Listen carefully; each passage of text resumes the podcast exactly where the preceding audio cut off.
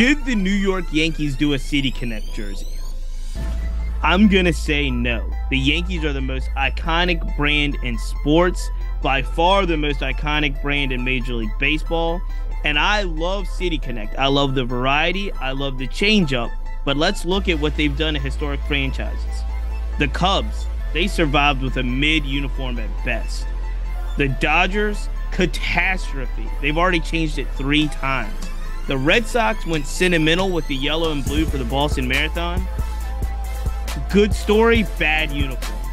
The Braves are the only kind of iconic franchise that City Connect did an awesome, awesome job with it. So, should the should the Yankees get involved?